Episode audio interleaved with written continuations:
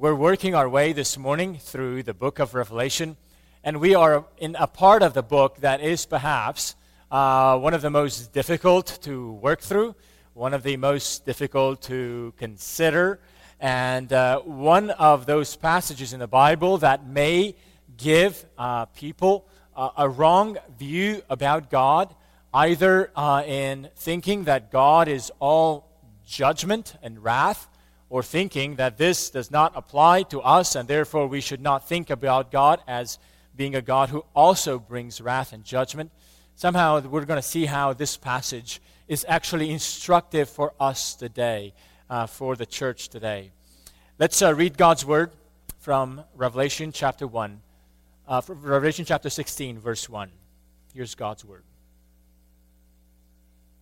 Then I heard a loud voice from the temple telling the seven angels, Go and pour out on the earth the seven bowls of the wrath of God.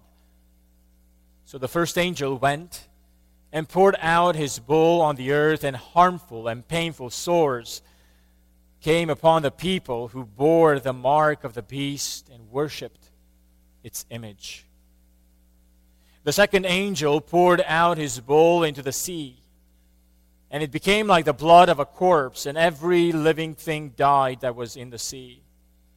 The third angel poured out his bowl into the rivers and the springs of water, and they became blood. And I heard the angel in charge of the waters say, Just are you, O Holy One, who is and who was.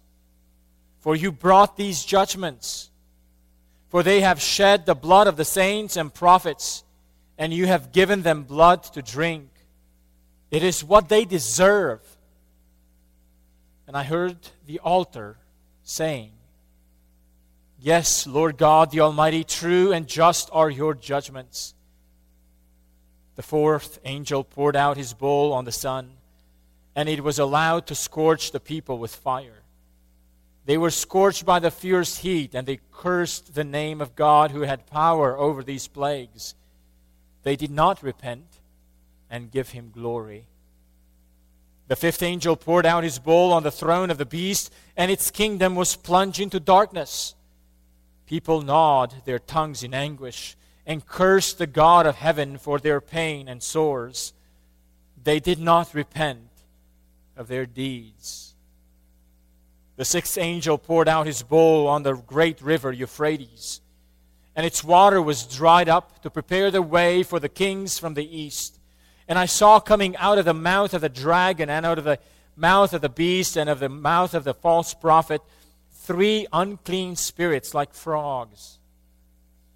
For they are demonic spirits performing signs who go abroad to the kings of the whole world to assemble them for battle on the great day of God the Almighty.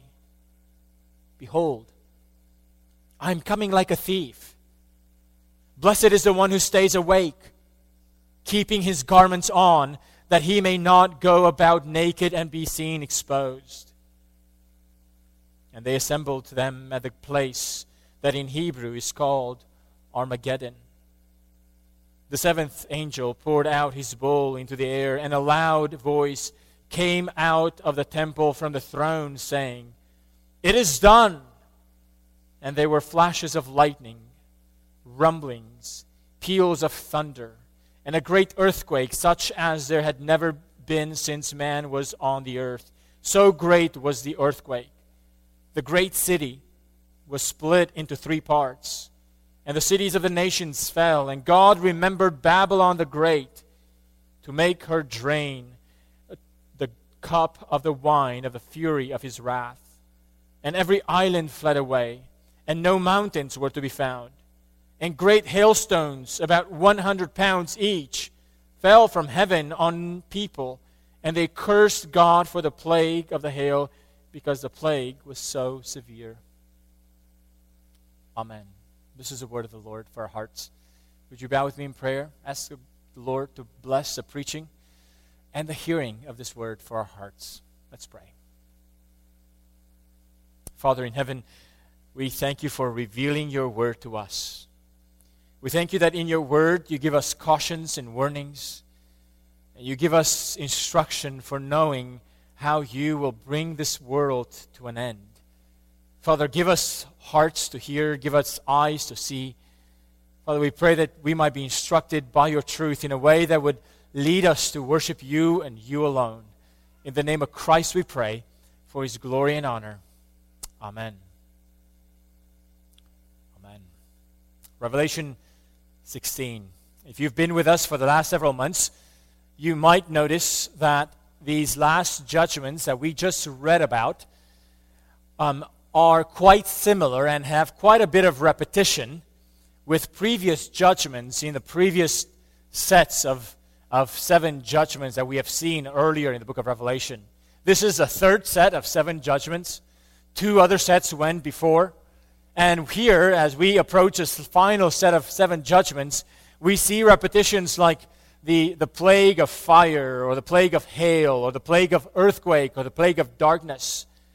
But this time, their intensity is covering the entire earth. If you were with us a few months ago, when we went through the first two set of judgments, the first set of seven judgments covered only a fourth of the earth. They affected only one fourth. When the second set of seven judgments came about, we saw that the those judgments increased in intensity. They covered a third of the earth. Now, when we get to the final set, the third set of seven judgments, their coverage, their impact is no longer limited by a fraction. It is described as covering the entire earth.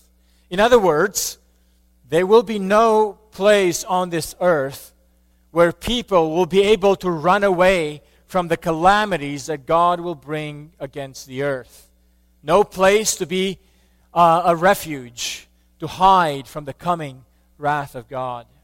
Now, the book of Revelation is also filled with Old Testament imagery, and these last seven judgments in particular take up the pattern of the plagues that God brought against Egypt in the book of Exodus.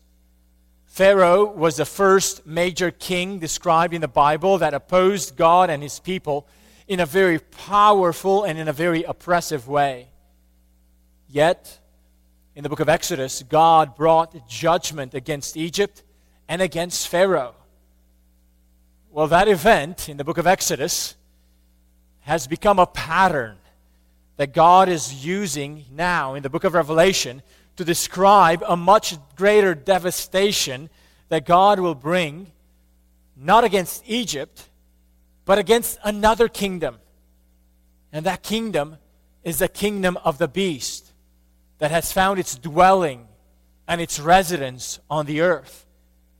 It is noteworthy that the first five bowls of these seven bowls of judgment, the first five are significantly shorter than the last two.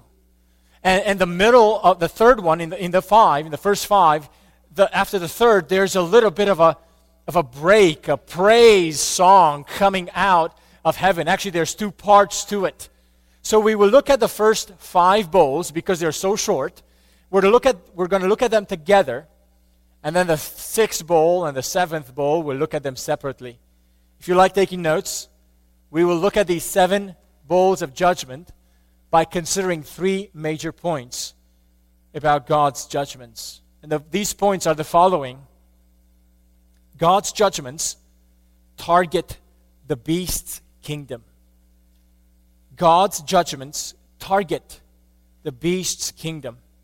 Second, God's judgments call God's people to stay awake. God's judgments call God's people to stay awake. And finally, God's judgments bring the end. God's judgments bring the end. As we look at these three points or three major principles that we see behind these seven judgments, let's ask the Lord to see how He wants to use this for our own hearts. These judgments and the revelation of these judgments are for our instruction. These are not just instructions for the generation that will experience them whenever that is about to happen. These judgments are for our instruction even today. They certainly were for the instruction of God's people in the very first century as well. So let's look at these three points. God's judgments target the beast's kingdom. As we look at the details of the final seven judgments against the earth, notice what is the target of these judgments. It's clear on one side that this, cha- and this chapter makes it very clear that the judgments come against the people of the earth. Did you notice that in verse in the first uh, in the first judgment? The first angel went and poured out his bowl on the earth, and harmful and painful sores came upon the people. But it doesn't stop there. The verse 2 gives us a little more nuance and a little more qualification of who are the people of the earth who will be the target of these judgments.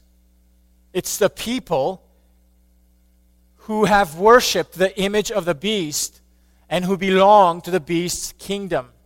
Did you see that again in verse 2? Harmful and painful sores came upon the people who bore the mark of the beast and worshiped its image. Now, this is a very important detail for us.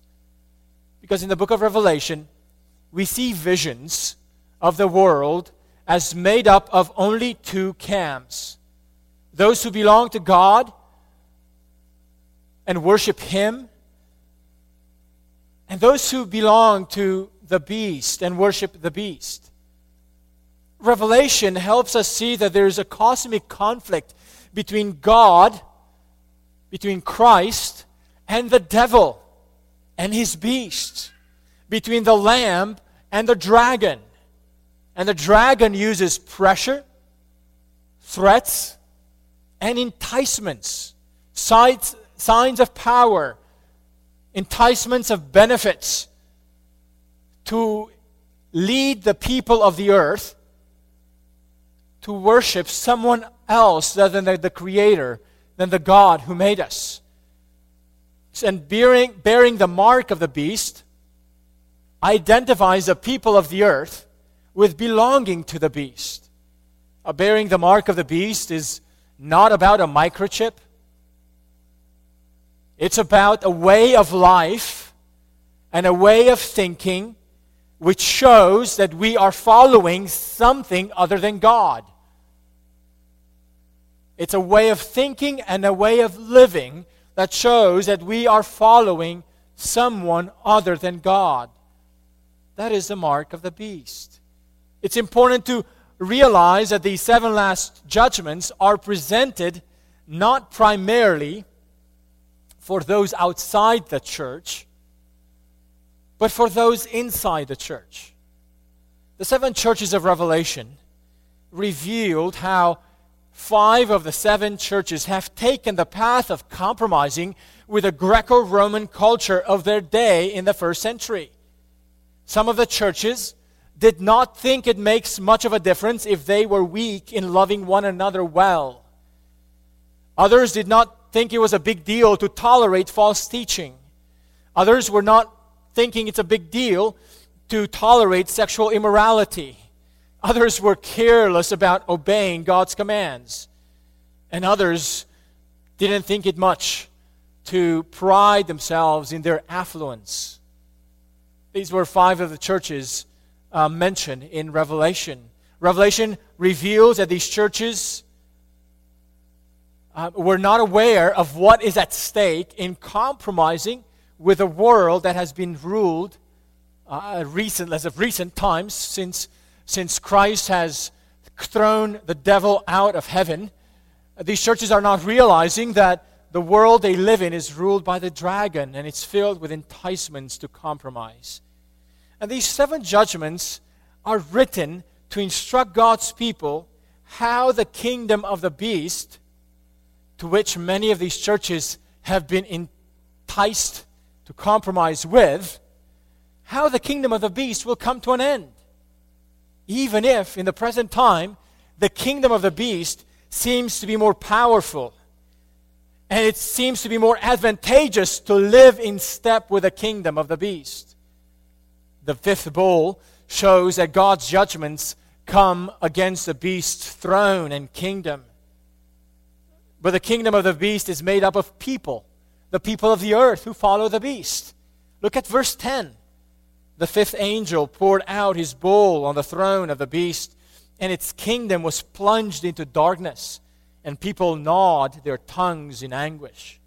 In other words, the effect of the darkness that God throws upon the kingdom of the beast is that the people of the kingdom experience suffering and great pain. This suggests that the kingdom of the beast is made up of the people who follow the beast, the people of the earth. The kingdom of the beast is on the earth. That's why the judgments of God in these final seven judgments are poured out against the whole earth. So when God pours out his judgment on the beast's throne and on his kingdom, it is the people of the beast who are affected. Friends, this means that the judgments that we read about in this chapter describe and should be understood not only as judgments against the earth, an earth that is neutral and good, and it would be fair for the earth to still keep on being unaffected. Oh no. These judgments come against an earth that has become the home operation of the dragon's kingdom. It has become the headquarters, it has become the battleground where the dragon is manifesting his reign. These judgments must be understood against an earth that has been giving itself to worship the beast and to follow the beast.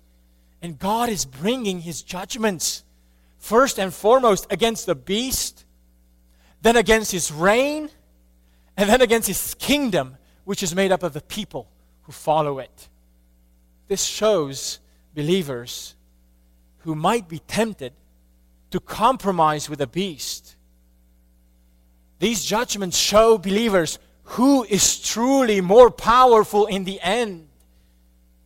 If the beast has any foothold into the lives of the people of God now, or if the beast seems to have more power over the people of God now, whether it's through false promises and compromises or through the threat of, of death, this chapter shows us and shows believers how utterly foolish it is to align oneself with the beast's kingdom. It is a kingdom doomed for destruction. And these judgments give us the graphic picture of how that destruction is about to come. The second and third bowls of judgment have something in common. When the angels of these bowls pour out the bowls of judgment, the waters turn into blood. This was one of the first signs that God did against Egypt when Pharaoh was met by Moses. Look at verses 3 and 4. The second angel poured out his bowl into the sea. It became like blood of a corpse, and every living thing died that was in the sea. The third angel poured out his bowl into the rivers and the springs of water, and they became blood. In other words, all the sources of water are turned into blood. What does this mean, and why would God do this? Well, the answer is provided for us in verses 5 and 6. An angel, particularly the angel responsible with the waters. That means in God's kingdom, He has His agents, His angels, who are giving charge over various aspects of the earth. And this time, the angel who was in charge of the waters comes and declares. And here's what he declares Why is God doing this? Why is God turning all the sources of water into blood. Look at verses 5 and 6. And I heard the angel in charge of the waters say, Just are you, O Holy One, who is and who was, for you brought these judgments. Why? It says, For they shed the blood of the saints and prophets, and you have given them blood to drink. It is what they deserve. This suggests that God's last judgments includes the retribution that God executes for all the wrongdoing that the nations have carried out against God's people. God's vengeance will be measureless because the sin of God of the nations against God's people has been measureless. So here we have this picture of not only rivers but also the seas all have turned into blood. And after this angelic announcement confirms that, that this is what the people of the earth deserve, there's another confirmation coming from the altar. Look at verse 7. And I heard the altar saying, Yes, Lord God the Almighty, true and just are your judgments. It's amazing that the altar would be speaking here. It's uncertain whether truly it's the altar speaking or just a voice coming from the altar speaking. It is very possible that this picture and this answer, the voice coming from the altar, reminds us of Revelation 6:10 when John saw the souls of the martyrs, those who have been slain because of the word of God and the testimony of Jesus. And they have called out from beneath the altar and they said in Revelation 6, how long before you will judge and avenge our blood on those who dwell on the earth? It's very possible that in Revelation 6, 6 16, we finally see God's answer. He sends out the angels to pour out his wrath on the earth and to turn the water into blood as a means of showing that God will give his oppressors blood to drink because they have shed the blood of God's people. So, verses 5 through 7 show us that God is just in carrying out his judgments, that these judgments is what the nations of the earth deserve because they have acted wickedly and oppressively against God's people. But then the fourth bowl comes. Look at verse 8 the fourth angel poured out his bowl on the sun, and he was allowed to scorch people with fire. It's amazing that one of the promises that God makes to his people um, in Isaiah and also in the book of Revelation is that God will redeem his people in such a way when his redemption will be fully made manifest that the sun will not scorch them any longer It is one of the promises. It's one of the things that the people of God have experienced in the Old Testament in the wilderness when they have experienced the dryness of the wilderness, the, the scorching of the sun. And God promises them when He will redeem them at the end of the age, it will be such for them that the wilderness will be transformed into a, into a garden like the Garden of Eden, and the sun will not scorch them any longer. But here, the exact opposite is being told about the people of the nations, about the judgment of God. The sun will scorch the people of the beast with such intensity as it bringing upon them fire and burning. But notice the response of the people of the kingdom of the beast. To these judgments, notice what they do. They do not repent. We see twice in the first five bowls of judgments how the people of the earth respond to God's judgments. In verse 9, they were scorched by the fierce heat and they cursed the name of God who had power over these plagues. They did not repent and give him glory. And a similar response is brought out after the fifth bowl of judgment. Look at verses 10 and 11. The fifth angel poured out his bowl on the throne of the beast, and its kingdom was plunged into darkness. The people gnawed their tongues in anguish and cursed the God of heaven for their pain and sores. They did not repent of their deeds. God is using nature itself to show the people of the earth that the reign of the beast is not turning well for them. Yet their suffering is not causing them to see their vulnerability. They get only more stubborn against God. They cursed the God of heaven. And it's interesting that John describes here whom they cursed. Not just God, but the God of heaven. In other words, here is the depth of the human depravity, facing the power of God against them, facing the power of God that, that shows how vulnerable the earth is and how vulnerable they are before the power of God. And yet, these people refuse to surrender. Worse, they think they can oppose God by cursing Him. Friends, this is a corruption of our nature and how deeply corrupted our nature is to make us think that by opposing God, that somehow we will be in the right.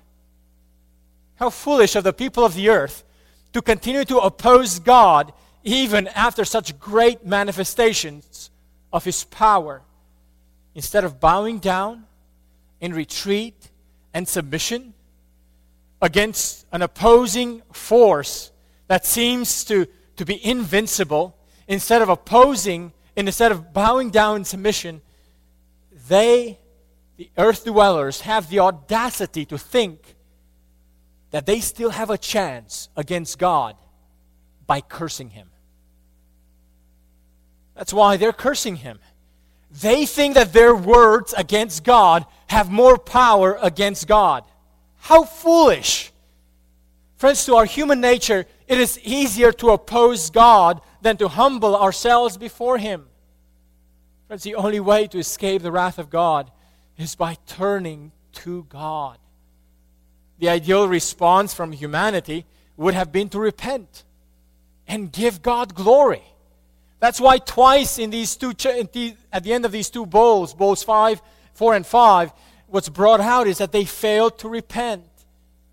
And notice this connection between repentance and giving glory to God. It's not only that they fail to repent, but they fail to repent and give God glory. Friends, true repentance leads us to turn away from seeking our own glory, and it turns us from keeping God at a distance, and instead it turns us to make us reorient our lives toward God in such a way that we begin glorifying Him, and living our lives in a way that bring God glory. Friends, true repentance leads us to worship something else than ourselves or than anything else in creation. To worship God. Repentance and worship in, these, in this chapter is tied together as the ideal response that God desires from the nations of the earth. What does it mean to repent? It means to change the direction of our lives, to turn away from what we have pursued selfishly and self dependently upon ourselves, thinking that we know it best, doing what we want to do, living life according to our own standard of truth Repentance means turning away from that. Turning away from breaking God's commands, turning away from ignoring God, and turning to the Lord. The only way we can do that, dear friends, is by trusting in Jesus Christ, who came on earth to live the perfect life, to live the truth, to be the truth, and yet he was crucified on a cross even though he was perfect, had no sin of his own. But God made him a curse and placed on him the penalty that all of us deserve. And God raised Jesus from the dead on the third day. Jesus is alive. Jesus is reigning with God in heaven. And Jesus will come again. And all those who turn away from their sin and rest in Christ, rely on the sacrifice of Jesus Christ, on his death and on his resurrection, are transformed in their inner being in such a way that their hearts desire to repent and to turn to the Lord and to live a life that pleases the Lord and glorifies God. Oh, friends, if you have never turned to God in repentance and faith in Jesus, I want to encourage you, I want to plead with you today. Turn to God by repenting of your sin and trusting in Jesus Christ to be the sole means of making you right with God. If you would like to know more about what that means, I would love to talk to you at the end of the service. Or I would encourage you to talk to someone else, to another Christian in this church, and ask him or her to tell you what that means. But friends, turn to the Lord through repentance and trust in Christ.